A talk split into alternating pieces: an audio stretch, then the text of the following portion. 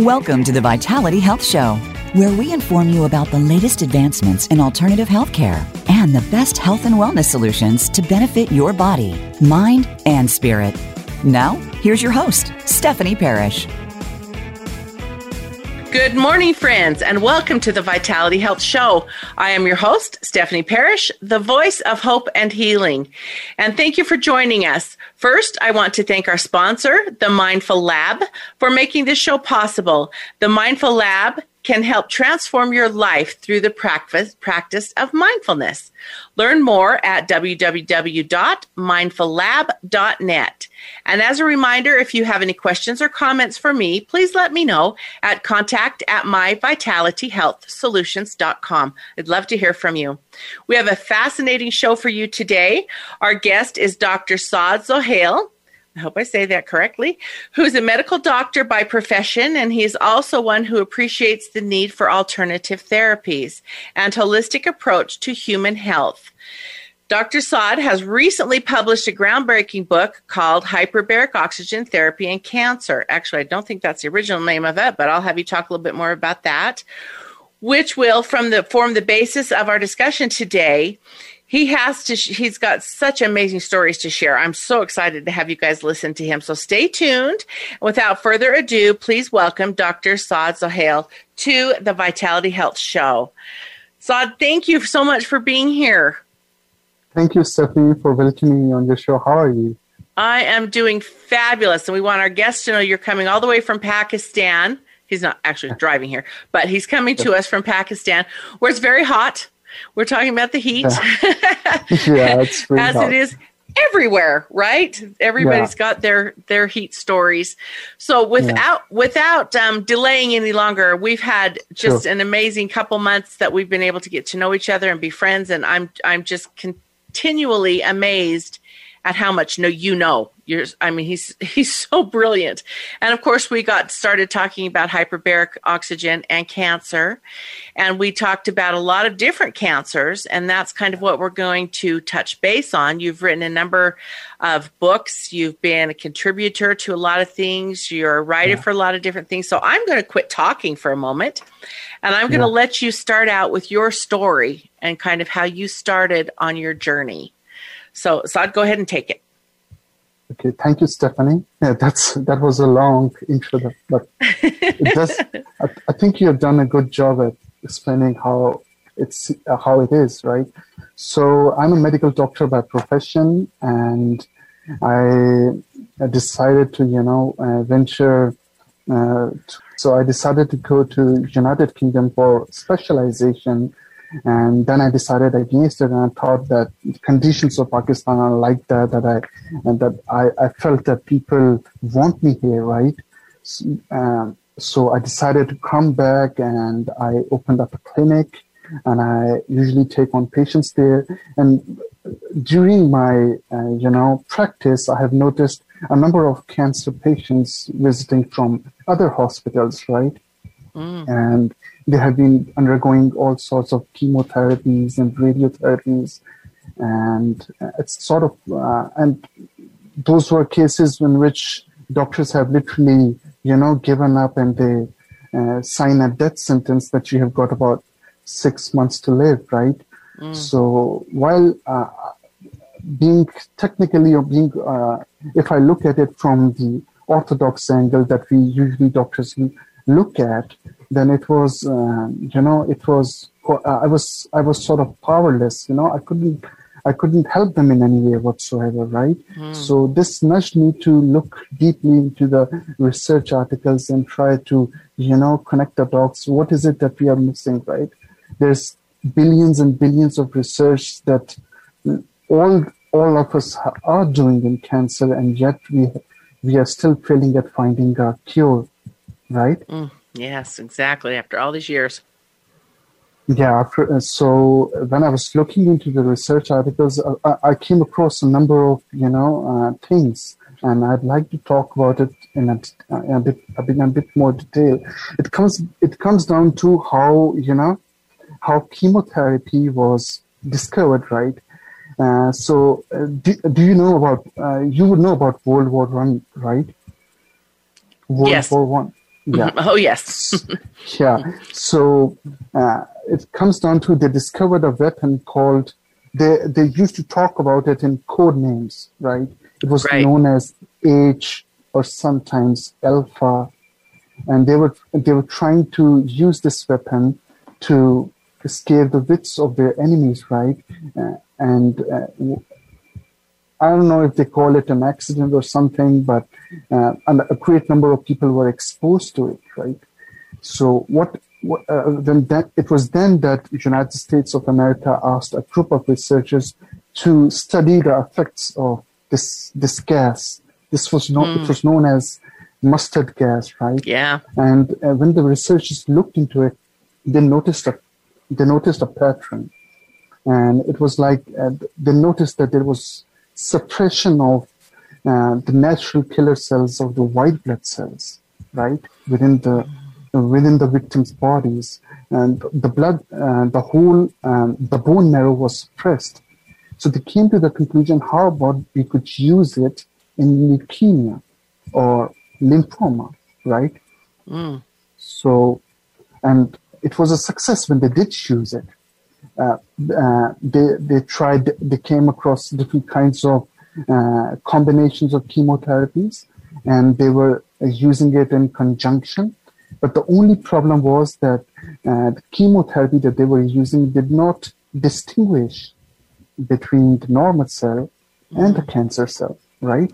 Right. So, yeah. So if you were to administer the orthodox uh, chemotherapeutic agent to a patient, he's gonna, you know, literally vomit up and have diarrhea, have bleeding tendencies, and to counter that, oncologists gave, uh, you know, platelets and all kinds of things to counteract the side effects, right? So, but we had a bit of success when it comes to leukemia, lymphoma. These are the childhood uh, childhood blood cancers, right? And we had success in liquid cancers. We had success with Burkitt lymphoma. We even had success with uh, testicular cancer, which was the first uh, solid cancer that we had success with a combination of these toxic agents. We were having a, yeah, but when we turned our attention towards the more common solid cancers like breast cancer, like lung cancer, like kidney cancer, like brain cancer, like skin cancer, uh, we were stuck. We couldn't, we couldn't find any drug which could be used against, which could, you know, uh, which could which could correlate with long-term remissions. A remission is a is a scientific way of saying that a person or a patient is cancer-free, right? Mm-hmm. Uh, yeah, but uh, we uh, we achieved about and today uh, we have about 90% cure rate when it comes to leukemia or lymphoma, right? 90%. Wow. With- That's high percentage. Yeah, that's high percentage. So I would not recommend any patient who is li- listening to me, any cancer patient out there who is listening to me and he says, no, I'm going to go for the unconventional approach, realizing that the cure rate with conventional chemotherapy for his particular type of cancer it is go- uh, averages around 90% right.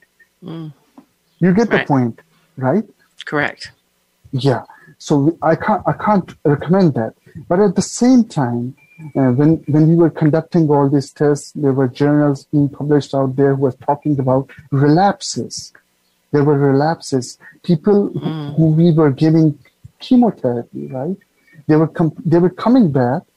They were coming back with secondary tumors, with secondary carcinomas, uh, and they would uh, th- and these carcinomas were related to the toxic side effects of chemotherapy, right? Oh, But things are, yeah, but things are, but things are shaping good when it comes to liquid cancers. But we are still losing the war when it comes to solid cancers. And why is that? There's something strange, not something, something profound has happened in the last 20 years, especially in 1980. Uh, uh, have you heard about uh, Dr. Robert Weinberg? yes. Okay, okay. He was the one who, you know, he uh, sort of uh, laid the foundations of somatic mutation theory of cancer, right? Okay. So he had, so he identified uh, about uh, six to ten hallmarks of cancer, how they distinguished from the average cell, right?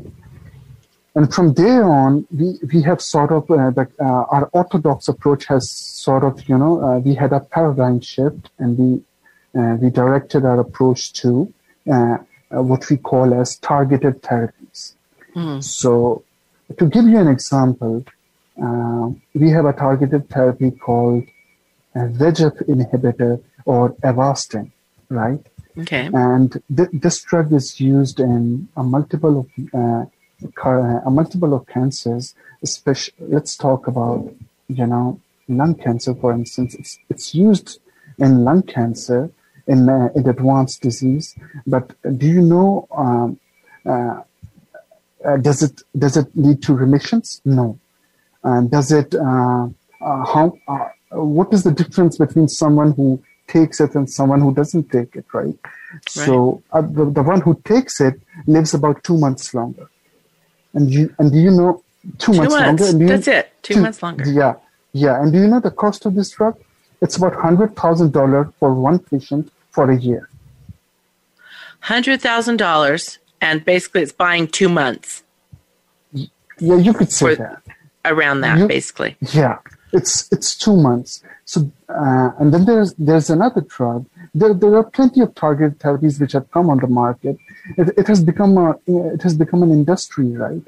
It has become exactly a, big industry. It, it is a it is a million dollar, multi billion dollar industries, and and where where there's money involved, you will definitely find biases, right? Mm-hmm. You will find biased opinions all the time, right? So you'll hear on the news that there, this is a breakthrough medicine that we have found or something like that, but it doesn't, it isn't helping us. And why is it helping us?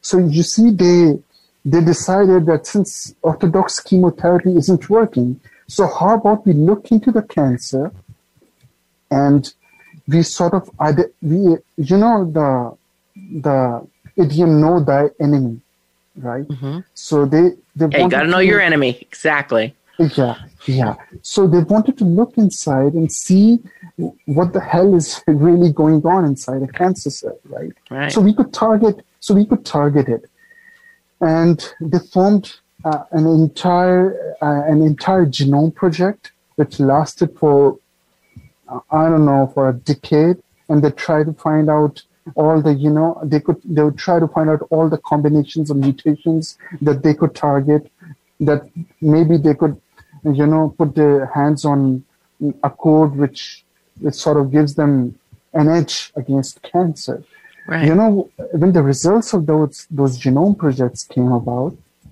it was shocking you see uh, it is very easy to target a cancer a tumor a tumor is essentially a mass made up of cancer cells, right? Right. So it was. It is very easy to target uh, a cancer cell if it has the same mutations as its neighbor, right? So when there is, yeah, it's very easy, right? Right. Because all the all the cluster of cells that you have in front of you have essentially the same uh, mutations. So it's very easy to use one drug to target each one of them. Right. Right. And this is what happened with Gleevec. Now, Gleevec sort of affirms our paradigm and sort of gives researchers, uh, uh, you know, uh, who's re- who are researching into the this whole genome project to keep moving forward because Gleevec targeted, uh, Gleevec was used in uh, CML patients, chronic myelogenous leukemia patients, and they, we had profound success with it. But when the results of the genome project were published, majority of the common cancers were heterogeneous. And by heterogeneous, I mean all the clusters of all the cancer cells were completely different from each other within the same tumor, right? So, so they couldn't be treated exactly the same because they're different. Yeah. Correct? So if each of the cancer cell is different, how many drugs would you would you be using to target each one of them? That's terrifying right? to think about that. yeah. Yeah. So, um, having that knowledge behind, I decided that is there something else to cancer? Is there something which is common to all cancers?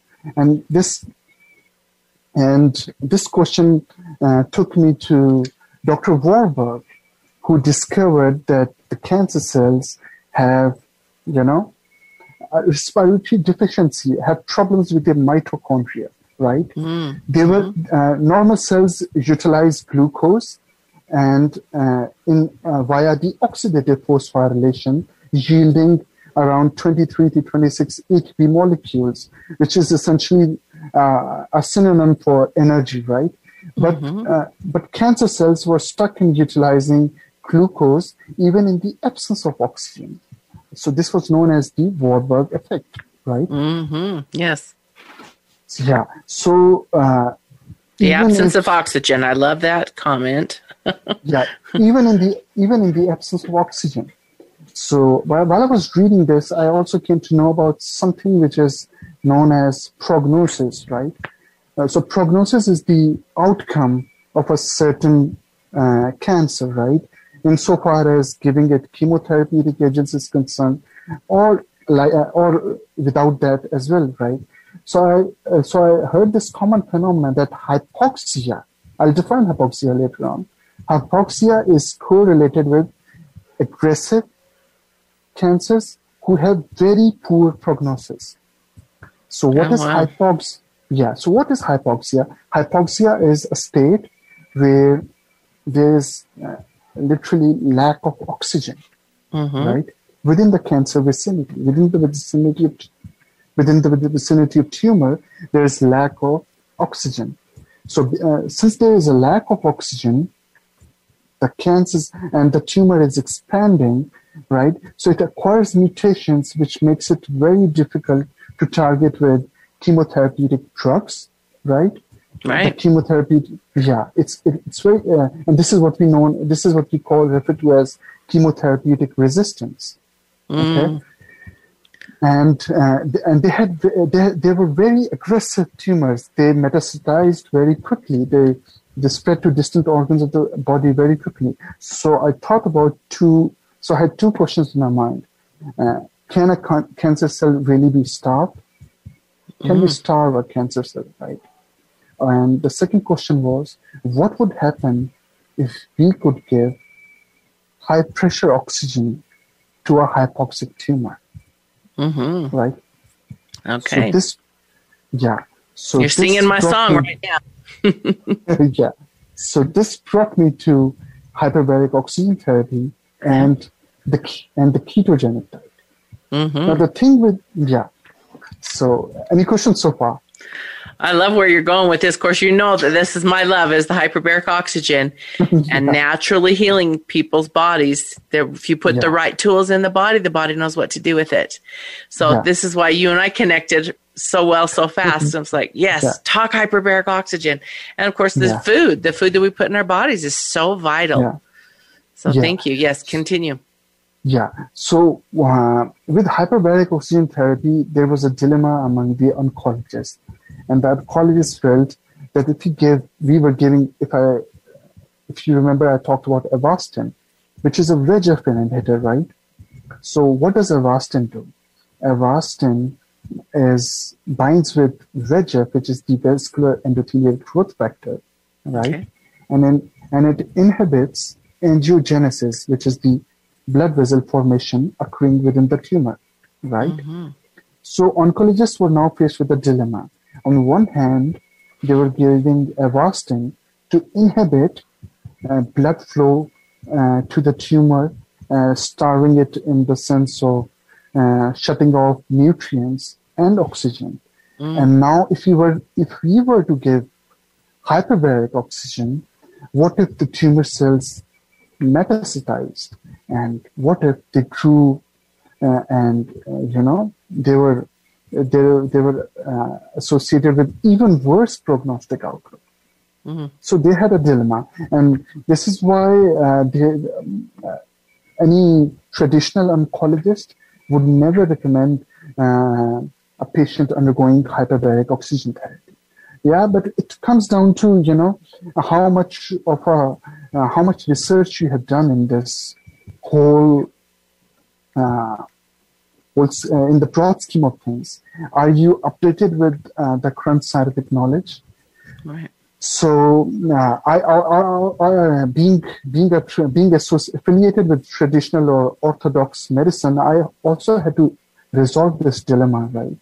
Because right. if we were to give, yeah, if we were to give hyperbaric oxygen therapy, we we, we really need to be sure what we are doing, right? Mm-hmm. So the way I addressed it was I looked into the, uh, I looked deep inside the, uh, uh, inside what is going on inside the cancer cell, right? And I came across multitudes of researchers where I, uh, where it was shown that the mitochondria mm-hmm. of the mm-hmm. cancer cell are stunted, they're damaged, they're dysfunctional. So that that uh, uh, that makes us understand why, in the presence of oxygen, or even in the absence of oxygen, they're still fermenting glucose.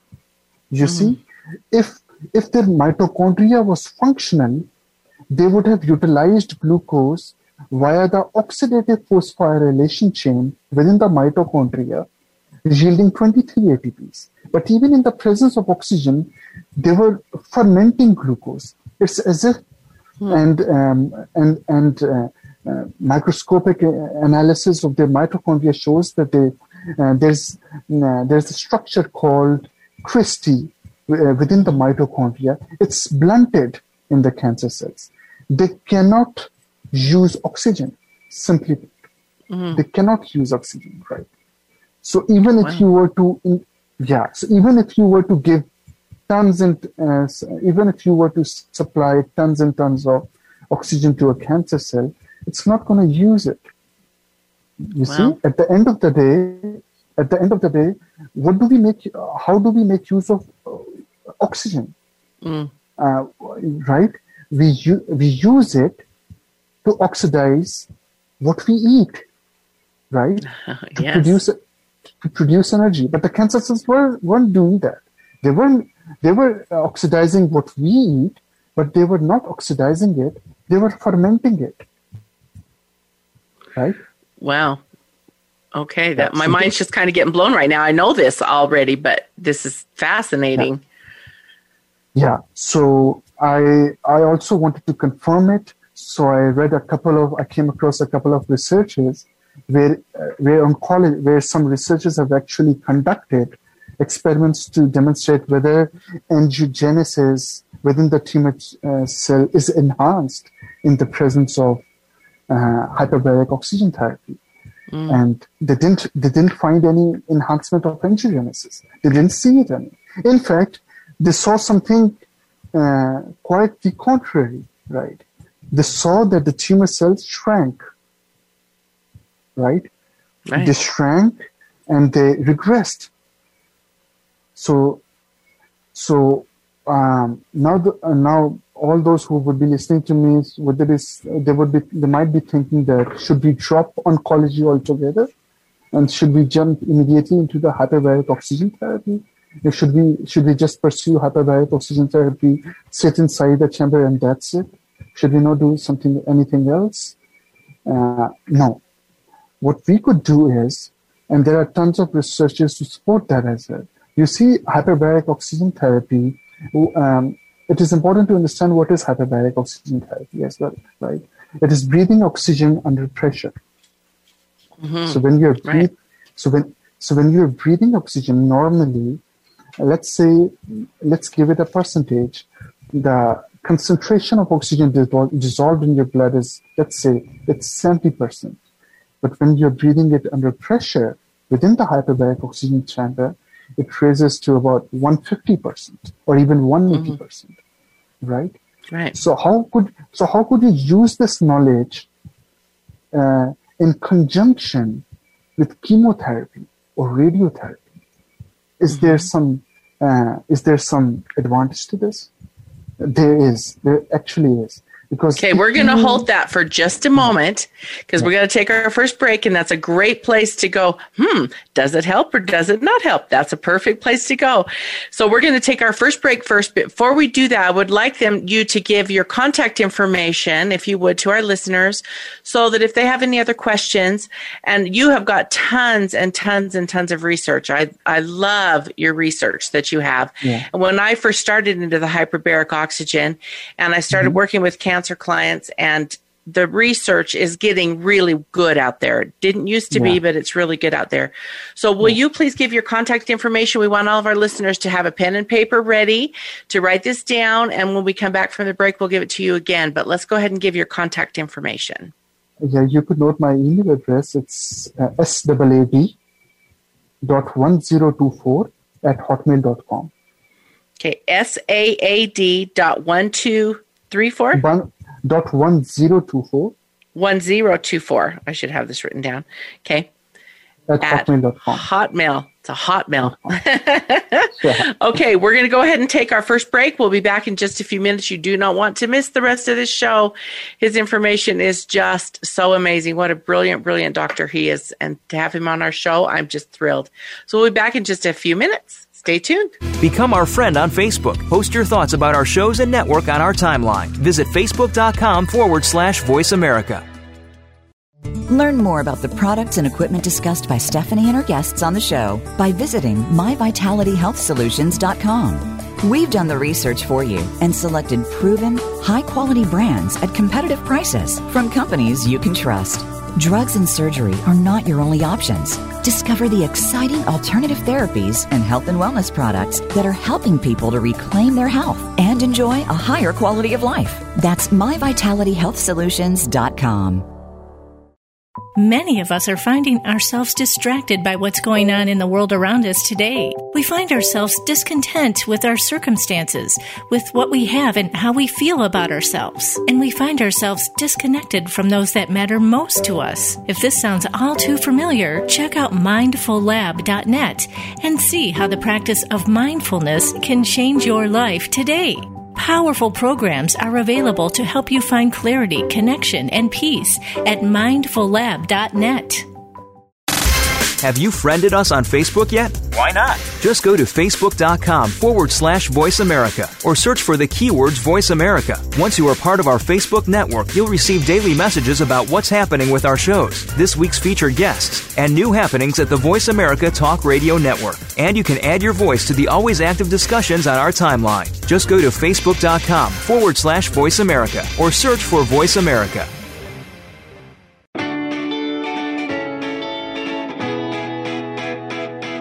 You're listening to the Vitality Health Show with Stephanie Parrish.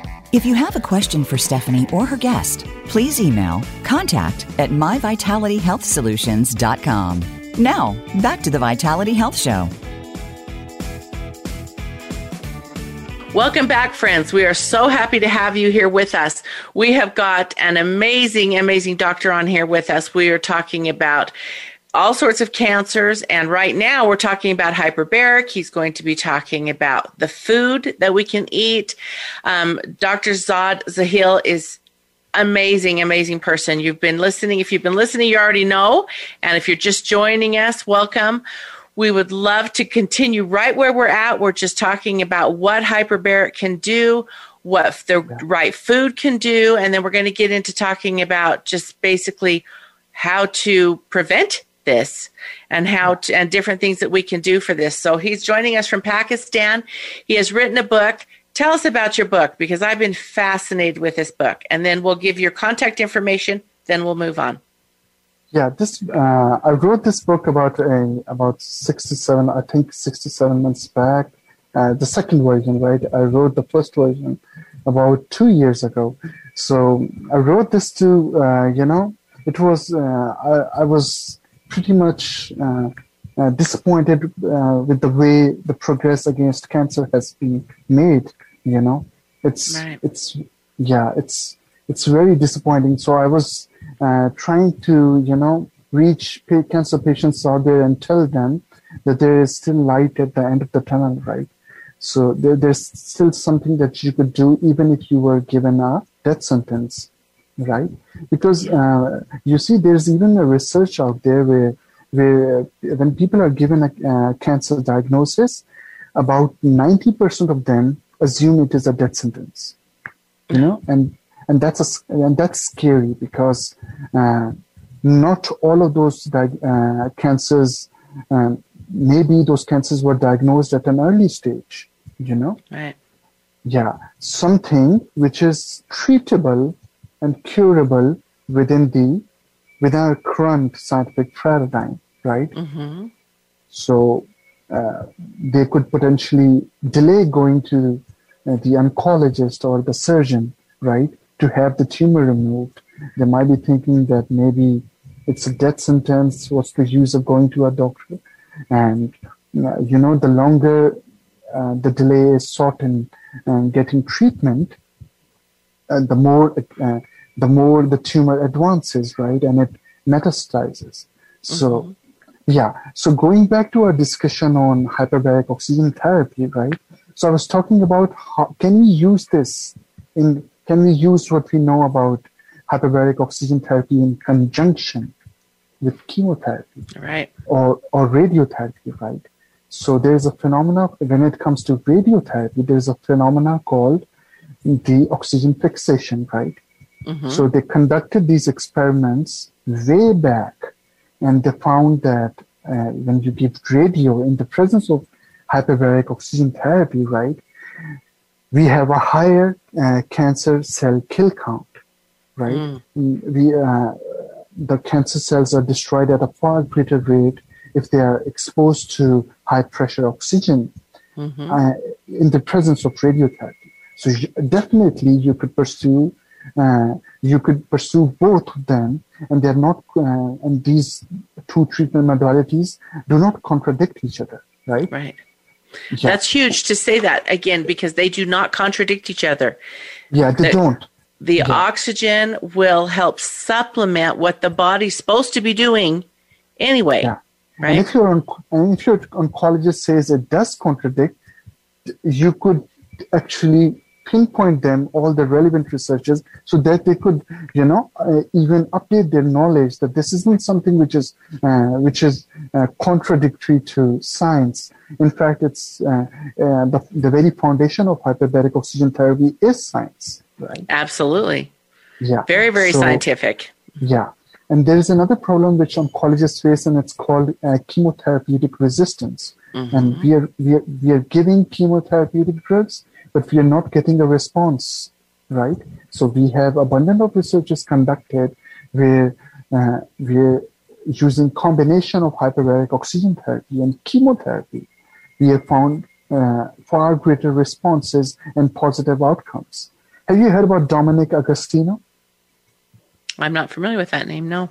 Okay, he's a, he's a very good doctor, and he's a and, and a very good, great researcher who has done all these researches. And you could look him up and you could uh, see how, uh, in fact, in his specific leukemia, in his specific metastatic mouse models, uh, using combinations uh, with ketogenic diet, chemotherapy, uh, chemotherapeutic drugs, and hyperbaric oxygen therapy, we have there was that the the metastatic disease completely vanished, right? Wow.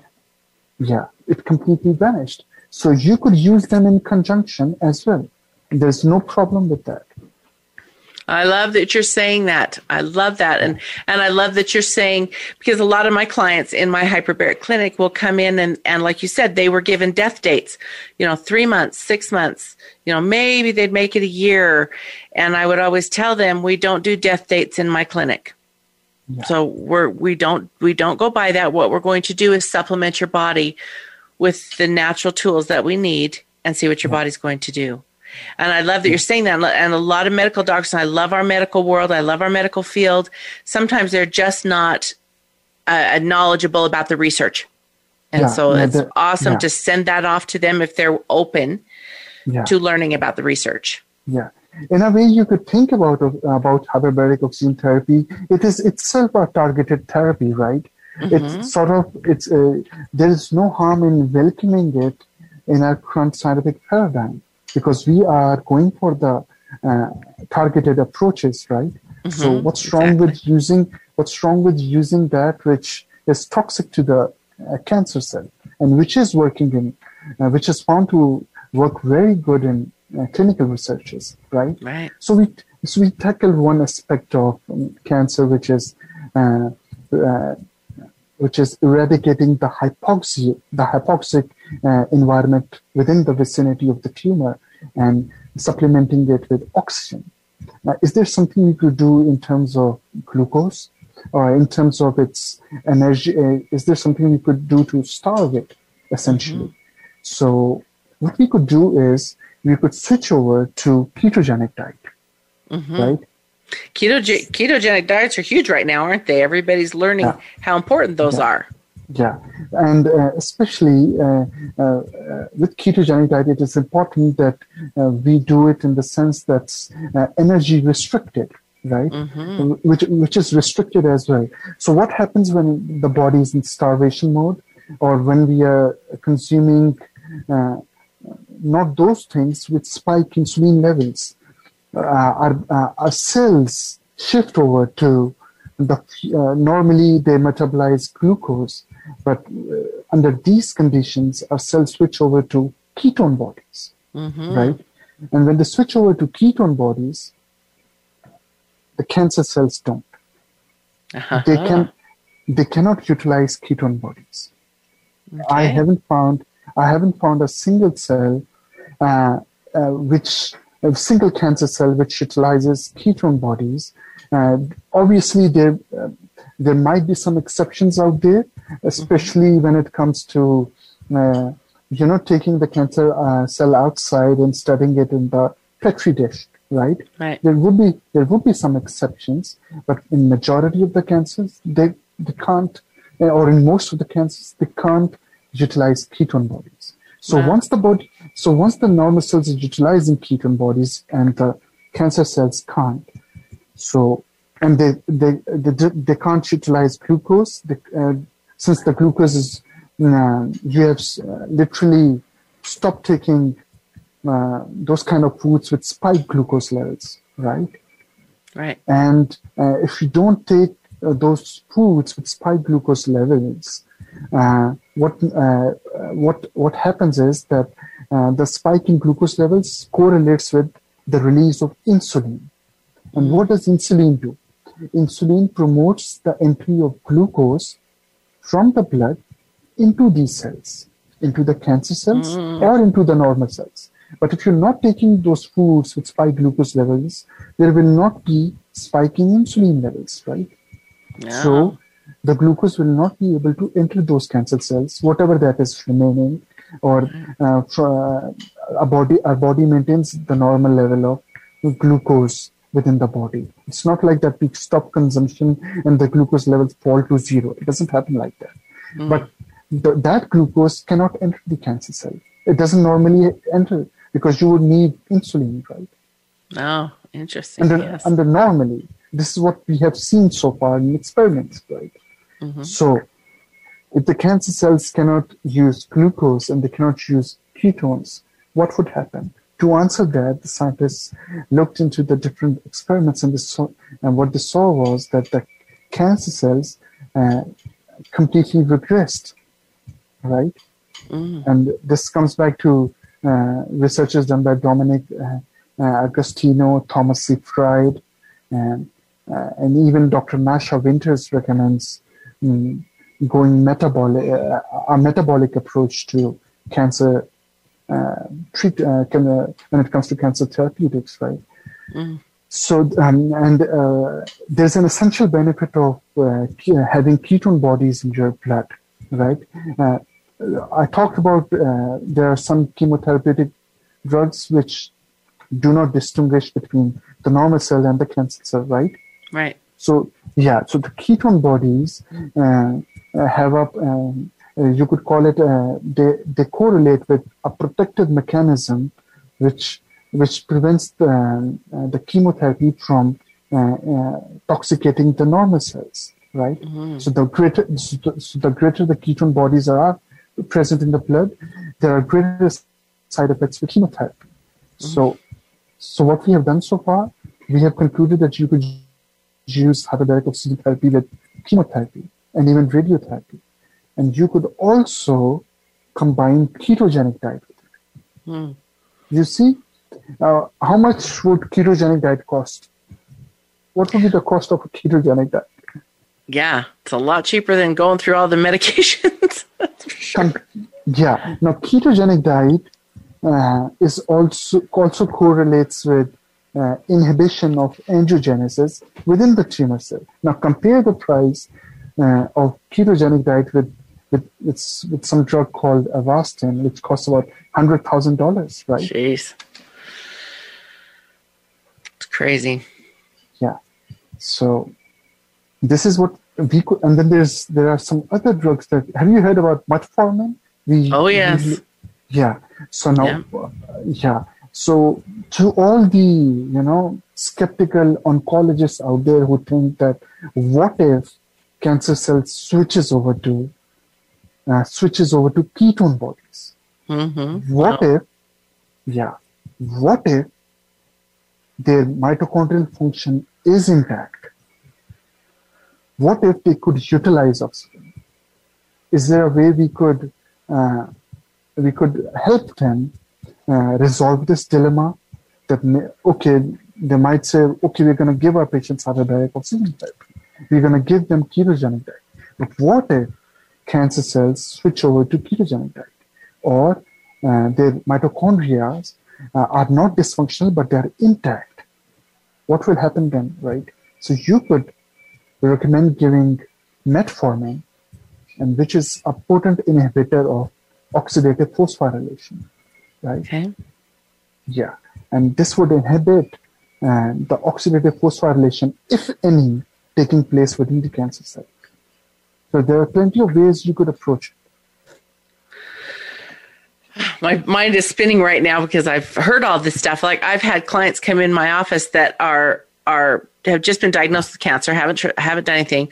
I've had clients that have been in there in the middle of radiation and chemotherapy, and yeah. I've had clients in there that are post radiation and chemo- chemotherapy. I've had them all, and it's been absolutely amazing to watch how their bodies can repair, re- regenerate, refunction with yeah. putting the oxygen back in there. And and yeah. I mean, really, you think about it, and this is what my mentors have always told me: How long can you go without food? How long can you go without water? Yeah.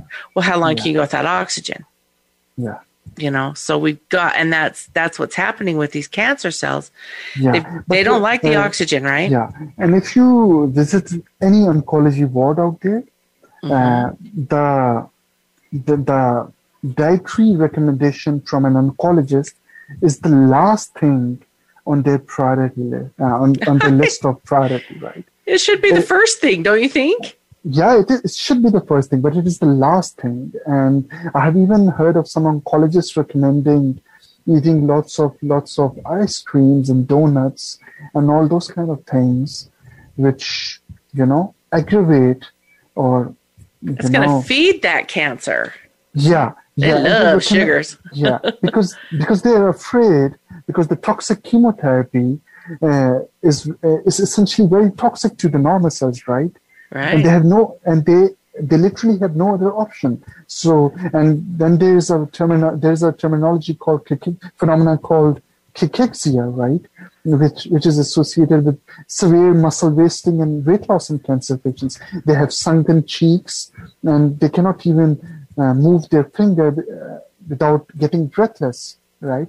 So yes. they are recommending. So they they they are fearful. How how do they address that? So they're giving all sorts of bad dietary advices, and mm, and it it all comes down to how much uh, good of a researcher you are. You can be a good doctor, but you right. could be a bad researcher at the same time. Right? right. And and knowing where to look you know yeah. what where do you where do you go this is this is the thing that's been so interesting for me not being a medical doctor but being in the health and wellness field where yeah. do you go and what do you research? And that's why i i get in contact with incredible people like you and the other docs i work with. Tell me teach me let me know. So while we're on that note we only got a few more minutes. I want you to talk a little bit more about prevention because we had talked a little bit about this. What is the best thing somebody can do out there to prevent our health from from deteriorating like that? Okay, uh, if you look at the cancers, the all the totality of them, only ten percent of those cancers are hereditary.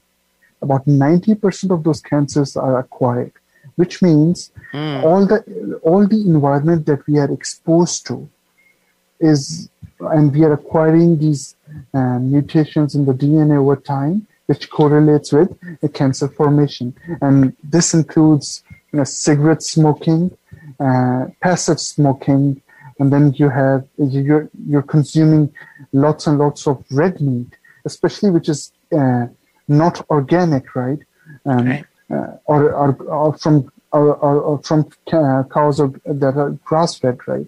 I need to I need to repeat I need you to repeat that one more time because you said 90% of these cancers are acquired. Yeah, 90%. About 10% 90%. That's insane. Yes, 90%. 90% of them are acquired and that's why uh, the focus of cancer industry is now shifting towards preventative measures, right? Mm, right. Instead of instead of treat instead of bringing out a cure they're now shifting their attention towards because prevention is better than cure right exactly right don't yeah. get it yeah so uh, we need to limit our exposure to chemicals and they are all around us they're in your Everything. shampoos they're in your soaps they're in your toothpaste they're in, you we all love barbecue right yes.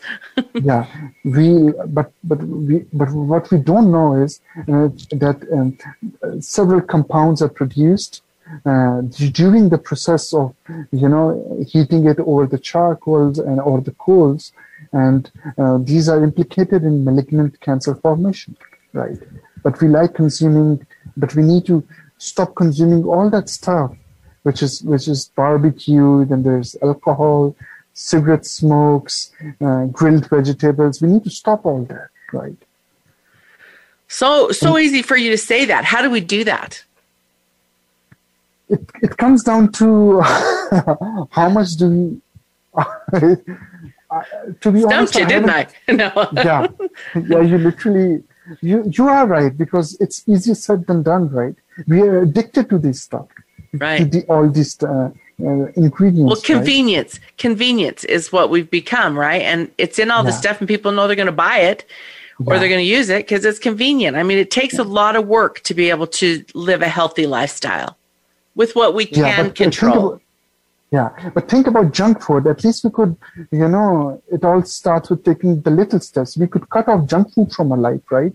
And uh, junk food, junk food is uh, now the research is saying that junk food is implicated in lots and lots of cancers because uh, obesity is linked to, and and uh, since junk food is linked to obesity, and obesity is linked to uh, cancers, all kinds of cancers, right? Mm-hmm. Right. Yeah. So we could yeah. take tiny steps, baby steps.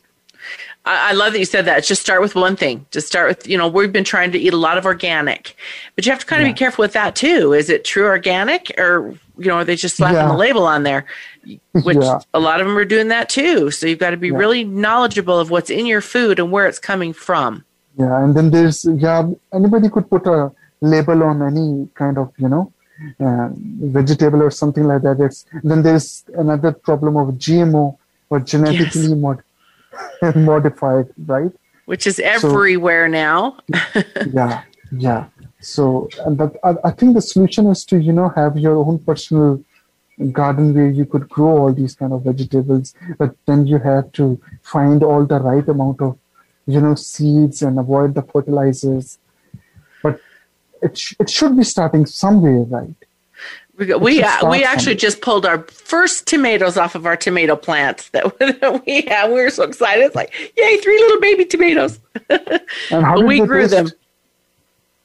Okay. Oh, they and were so good. They were so yeah. so different from what you buy in the store. They're just that sweet, juicy, yummy yeah, food, and and we that. grew them, so we know what was in the soil. We know what yeah. was fed to them. We, you know, we're just we're just. So you're right. You just have to take baby steps right? Yeah. Just be aware, be aware. There's some things we have no control of, but we have to be very aware of what is going on in our surroundings and what is put in our foods. Correct? Yeah. Yeah. And and what other advice do you give out there for us? I think I have said it all. I would say. Um, I, I don't think there's anything left to say. Okay. oh. yeah. so yeah, I want you to give us your your contact information again, so that everybody can hear it. Everybody should have your paper and pencil ready. It will also be on our website. So we want to make sure he's got so so. Say the name of your book. Yeah. Again for us. Yeah, it's uh, cancer. The solution may be simpler than you think. I, I love that. The, the the solution may be simpler than you think. Yeah. And and like yeah. I said, I've got I've got a friend that healed herself from cancer, from stage three breast cancer, completely with foods. It's got it all back to the natural yeah. foods, watching everything. And I've had a number of them with foods and hyperbaric that has just done amazing things. Yeah. Uh, we use light therapy. There's there are options out there. So that's yeah. I guess the biggest thing is to look for your options and yeah. do your and research. Would, and I would like to say one thing that just don't put oncology, radiotherapy, or surgery uh, into the trash can. You see, right. it all depends upon what kind of stage of cancer you're in. If you're in the initial stage, don't hop into the hyperbaric oxygen therapy chamber if you're in the initial stage, get the tumor removed, right? right? Get the tumor removed before it advances to a more advanced stage. But if you're having chemotherapeutic resistance and the doctors have said that go home, we can't do anything else, there yeah. are options out there that you could try, right? In right. fact, you could try hyperbaric oxygen therapy for all the kind of bad side effects to, to recover from all the kinds of bad side effects with chemotherapy and radiotherapy, right? Exactly. There are tons of uh, very bad side effects with these kind of toxic drug combinations. Right. And you could use, uh, uh, you could simply hop in hyperbaric oxygen therapy for about, let's say, 10 to 20 sessions and uh, you will be recovered. And there's tons of uh, data out there which supports that notion tons of data. I, I love that. Thank you so much. So again, S A A D, S is in Sam, A A D as in dog, dot 1024 at hotmail.com. Correct? Yeah, you got you got that right. Yeah. Okay we want to make sure that everybody gets on there and you they can get access to your book through that also because yeah. I love I love the fat cancer the solution may be easier than you think is that how is that am I saying that correctly I've read the whole thing and I've got notes like notes like notes all over going oh yeah. I got to talk to you about ch- page 3 page 6 page 12 page I mean it's it's a really easy simple read yeah. I, that's what I loved it was just so, you did such a beautiful job of making it so simple. Yeah. And so, Thank all you. of our listeners out there, an incredible man, incredible human being who loves people and wants to do the best for everybody. And thank you just to get back to the simple stuff. Watch what you're eating, be careful yeah. where you're at, what you're consuming in your body, and then inform your bo- yourself what you need to do. Get educated and know what the options are out there. You don't have to just go right into whatever you're being told. Find out your options. So I appreciate that. Any final last words for us? I know you said it all, but. I would say thank you for inviting me to the show, and I hope that uh, anybody who's listening to this uh, takes some good, valuable lessons out there. And if there's an any, uh, if there's uh, some oncologists listening to this, uh, what I would say is that it is it never hurts to you know just take a second glance at the research which has been which has been done in the hyperbaric industry and the uh, diet industry. Maybe you would find something beneficial for your cancer patients. Um, we should be more flexible uh, and we should be more accommodative of our cancer patients. This is what I would have to say. Oh, Thank you, Saad. That was so wonderful. So, everybody listening, this has been a wonderful show. Dr. Saad Sahil, thank you so much. We sure appreciate you. And everybody, have a beautiful day. Be safe, be happy, and healthy. We hope you enjoyed this episode of the Vitality Health Show. Be sure to tune in next Thursday for another informative show with Stephanie Parrish and leading health and wellness experts. That's Thursday at 1 p.m. Eastern Time and 10 a.m. Pacific Time on the Voice America Health and Wellness Channel. Have a wonderful, healthy week. Statements made and information provided on this program are for educational purposes only. They have not been evaluated by the Food and Drug Administration, and products discussed on this program are not intended to diagnose, treat, cure, or prevent any disease. The Vitality Health Show is not responsible for any misunderstandings or misapplication of information presented in this show.